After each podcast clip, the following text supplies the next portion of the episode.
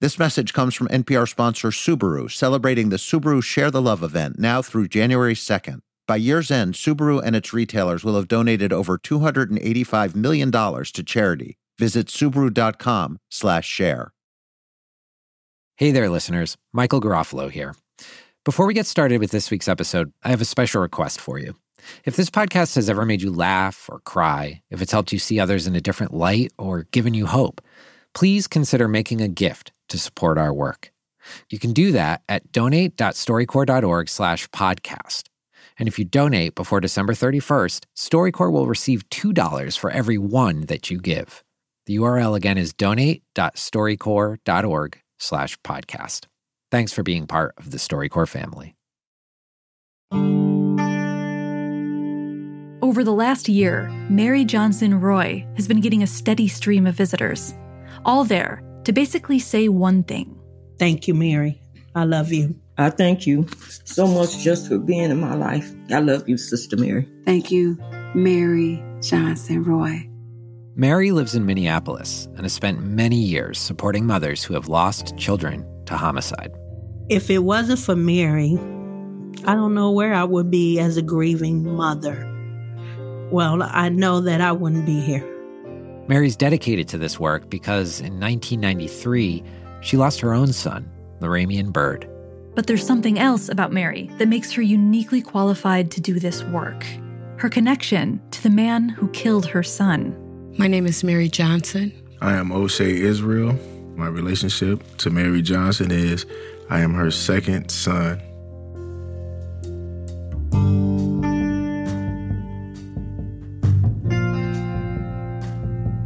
From NPR, this is StoryCorps Then and Now, celebrating 20 years of StoryCorps. I'm Jasmine Morris. And I'm Michael Garofalo. This week, a story you have to hear to believe.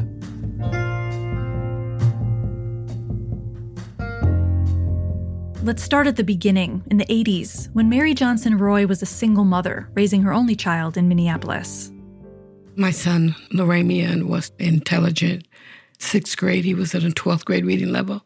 He went to a private school, so he was the little preppy. He grew up in church, so he always had a suit on on Sundays. Fast forward to 1993, when Laramiun was 20. He was blessed with the brains to do something differently, but that's the lifestyle that he chose selling drugs, you know, fast money. One night, he went to a party where he crossed paths with Oshea Israel, who was 16 at the time. They got into a fight, and Oshea shot and killed him. Oshea was convicted of murder and sent to prison. And over the years, Mary struggled to make sense of what happened to her son. And after a decade of trying to find peace, she decided to try something different to visit Oshea in prison. I'm telling you, what took place that day was amazing. That's Regina Irwin, one of Mary's closest friends who went with her to the prison that day. As Mary was walking up to go to the prison, she stopped and she looked at me. She said, Regina, I can't do it. And Mary was bending down almost like she was in labor. And as we got inside, she eventually told the woman that was going to take us in to meet Oshea that she had to go to the restroom. And when she came out, she had prayed and she was ready to go in. As we were sitting at the table to meet Oshea, they had left a pitcher of water, but they didn't leave a glass for the man that had taken her son's life. And Mary said, I will not sit here and not allow him to have a glass that he can drink water from, just like everyone else here and the guards brought in a glass for him to drink. We'll let Marion Oshea tell you what happened next. This is from a conversation they had in 2011, shortly after Oshea finished serving his sentence. You and I met at Stillwater Prison. I wanted to know if you were in the same mindset of what I remember from court, where I wanted to go over and hurt you, but you were not that 16 year old. You were a grown man. I shared with you about my son. And he became human to me. You know, when I met you, it was like, okay, this guy is real. And then when it was time to go, you broke down and started shedding tears. And the initial thing to do was just try to hold you up as best I can. Just hug you like I would my own mother, you know. after you left the room, I began to say, I just hugged the man that murdered my son. And I instantly knew that all that anger and the animosity, all the stuff I had in my heart for 12 years for you, I knew it was over, that I had totally forgiven you. As far as receiving forgiveness from you, sometimes I still don't know how to take it because I haven't totally forgiven myself yet. It's something that I'm learning from you. I won't say that I have learned yet because it's still a process that I'm going through. I treat you as I would treat my son, and our relationship is beyond belief. We live next door to one another. Yeah. So you can see what I'm doing. You know, firsthand. Mm-hmm. We actually bump into each other all the time, leaving in and out of the house. And you know, our conversations, they come from, boy, how come you ain't called over here to check on me in a couple of days? you ain't even asked me if I need my garbage to go out. Uh-huh. I find those things funny because it's a relationship with a mother for real. Well, my natural son is no longer here. I didn't see him graduate. You know, you're going to college. I'll have the opportunity to see you graduate. I didn't see him get married. Hopefully, one day I'll be able to experience that with you.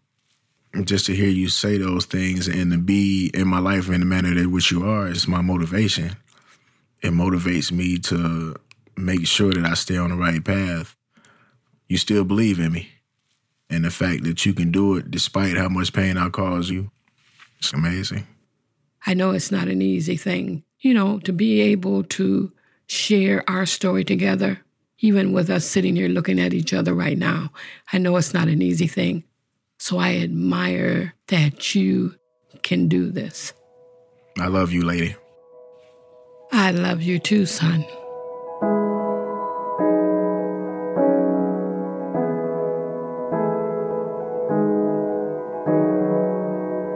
After that interview aired on NPR, Mary and Oshea continued sharing their story far beyond Minneapolis. They hit the road, visiting churches, synagogues, and prisons. We were invited to a lot of different places. We've had a lot of moments, us walking through the airports together and trying to figure out where we're going. And as we share our story, we still get to hear each other's parts, which brings us even more closer. And it seems like the mission kind of took off, even to the point where it grew its own legs and started running. They were on every national media outlet you can think of, and international too. She spoke at conferences around the world on love and forgiveness and met with world leaders. President Barack Obama even thanked her for her service. That's all because of how Mary has helped other families who've lost children to homicide. She started an organization in 2005 called From Death to Life that provides healing groups for mothers on both sides of a tragedy and encourages forgiveness when mothers are ready. And through her work, she met the love of her life, a man named Ed Roy. When my firstborn and my one and only son was murdered, my daughters had asked me to go to the church to hear you speak. I wasn't ready for the forgiveness part, but I was at a loss. Like I shared with you, I thought God took my boy and was punishing me for my own crimes. And I had joined the gangs early and pulled my first armed robbery at 11 years old. But with you being there, I saw hope. You took me under your wing. That's why I called you my angel. Then I remember I had that dream. It was just before our wedding. And your son was saying, Yeah, mom, all right, you know, right on. And my son was saying, Yeah, dad, about time you got it right. As the years and time goes by, you know where I've been. You know where I hurt. And I know you take care of me when I'm not doing well. The anniversary is coming up of my son's murder. And I'm grateful to have someone there that has experienced the same thing that I have. That empty hole's always going to be there in our hearts. But I feel like when we together and we're able to listen to one another's heartbeats, it says a lot. I'm thankful. I really am. You're a good man.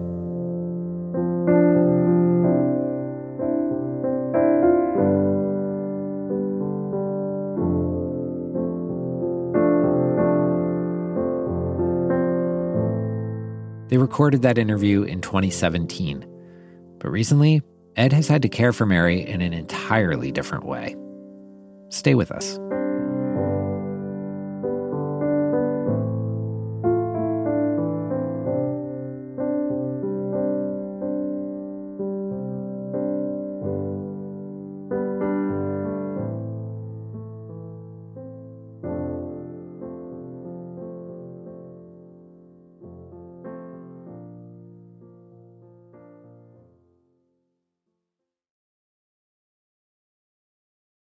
Support for this podcast and the following message come from Dignity Memorial. When we think about the people we love, it's not the big things we miss the most, it's the details. What memories will your loved ones cherish when you're gone? With Dignity Memorial, you can pre plan your celebration of life now to protect your loved ones because nobody should have to plan for a loss while they're experiencing one. Planning truly is one of the best gifts you can give your family. For additional information, visit dignitymemorial.com.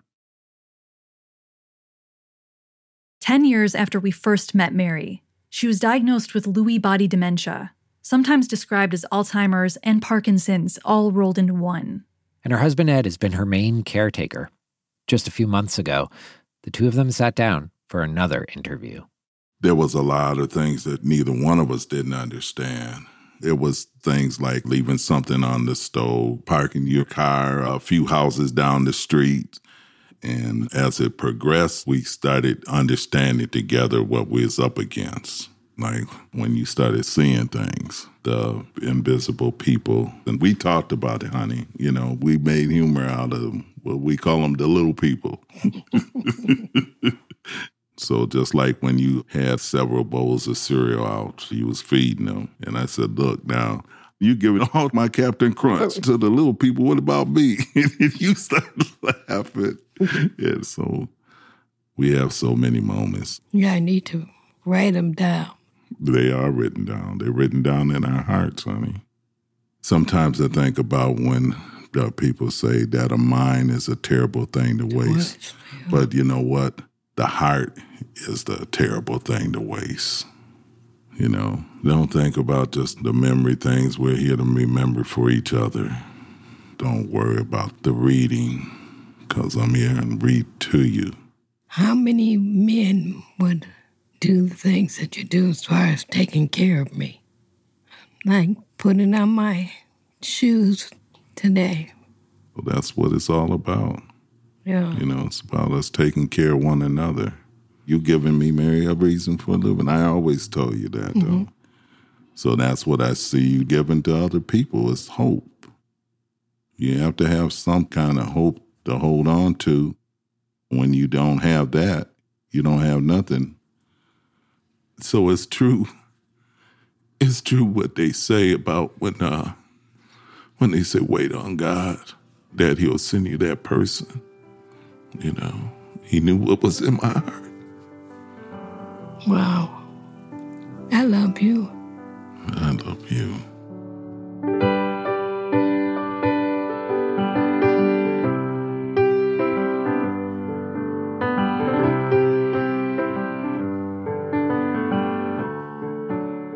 Of Mary's illness started to circulate among the families she's helped, that's when the visits we told you about earlier began. You got a full slate of visitors for today. Why do you think somebody wants to come visit and talk to me? Oh, Mary. the world would be lined up if they were invited. That's Brian Mogren, one of Mary's close friends and the director of the St. Jane House, where Mary's healing groups have been meeting for more than 15 years. He started hosting Thursdays with Mary, so family and friends, including those Mary has helped, can now help her remember her impact. And at Mary's request, Brian's been recording these conversations. When I saw Brian's note about meeting with you on Thursdays, I'm like, oh, let me get my name on that list because I want to see my friend. Yeah, I'm so glad that you did. That's Mary's longtime friend, Gwen Chandler. Baby, you will never have any idea how much you've influenced people's lives. And people will be saying your name for generations and generations. I met someone recently, her brother was murdered when she was younger, and she wants to meet the person who killed her brother. Michelle Braley is a social worker who was also with Mary at the prison the day that Mary met Oshea, and they've been friends ever since. And she said partly she had the courage to do that because she knew of your story and that you met Oshea. She's never met you, but you gave her courage. You know, we don't know all the lives we impact, do we? You know? Mm-mm. But I wanted to get a chance to tell you that, Mary. And despite her illness, Mary's still been helping to run her healing groups for mothers every other Saturday. My name is Constance Stiles, and my son Dante Gray was murdered in 1994. Well, I'm Ebony Robinson. My son name is Andre Riley Jr. And I lost him July 3rd, 2016. My son was murdered in 2016, December 25th. My name is Angel Cradle. The loss of my son, Dwayne Tyson Sr., happened in 2007, and the loss of my grandson, Dwayne Tyson Jr., happened in 2018. My name is Ann, and my son Maurice Wilson was killed October 6, 1997. My name is Princess Titus, and my son Anthony Titus was hit by a bullet intended for another child two weeks after his 16th birthday, right before the fireworks on July 4th, 2010.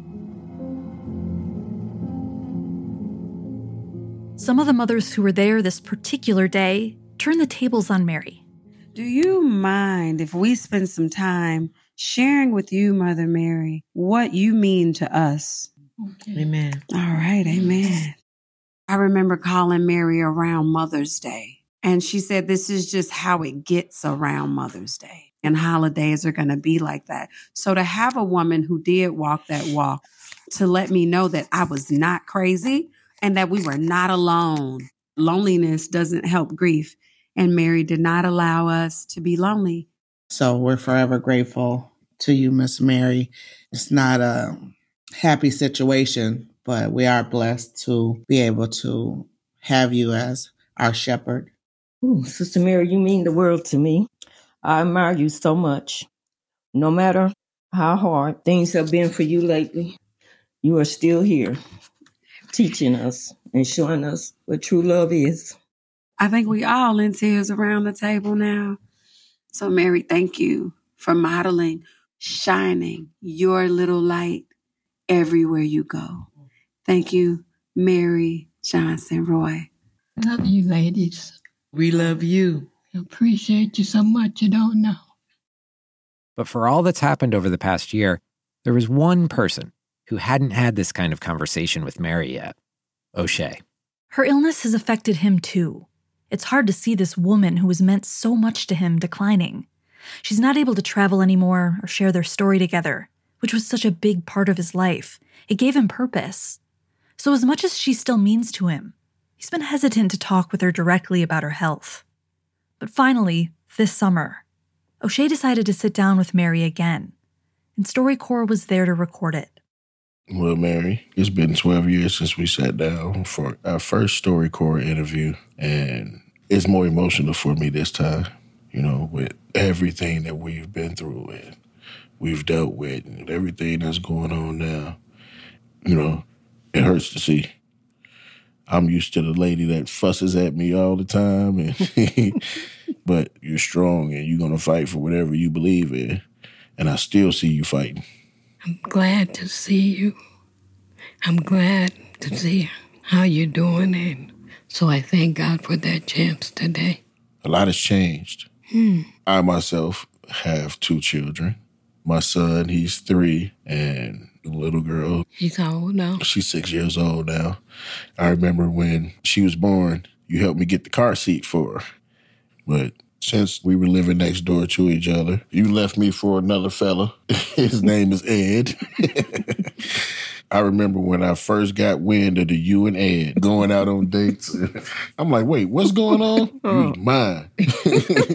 but you all blessed me with the opportunity to not only be present in the wedding, but to walk you down the aisle. That was like, again, your words, beyond belief. Yeah. I'm proud of you. I've been proud for a while. it's just been an amazing journey from a hug to you becoming a grandmother through me with my kids to you just being a beacon of light to a lot of people.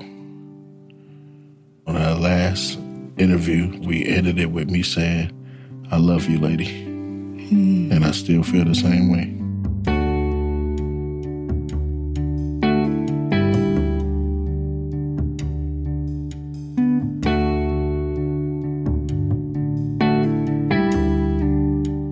Mary's still living at home with Ed and goes to a daytime memory care center three times a week. Brian has set up a GoFundMe to help support them. But one thing is clear even as Mary's memory dims, her light does not. This little light of mine, I'm gonna let it shine, yeah. This little light of mine, yeah. I'm gonna let it shine, let it shine, let it shine, let it shine everywhere I go. Everywhere I go, I'm gonna let it shine. Let it this episode was produced by Jasmine Morris and Judd Esty Kendall. Our technical director is Jarrett Floyd. Max Jungreis is our associate producer. Special thanks to Ian Gonzalez, Gaspar Caro, Lina Anwar, Roslyn Almonte, and especially Brian Mogren. Without him, none of these recordings would have been possible. Artwork for this episode was created by Liz McCarty. You can see it on our website. There, you can learn more about recording your own interview. I'm Michael Garofalo. And I'm Jasmine Morris. Join us again next week for our final episode as we wrap up this special series. As always, thanks for listening.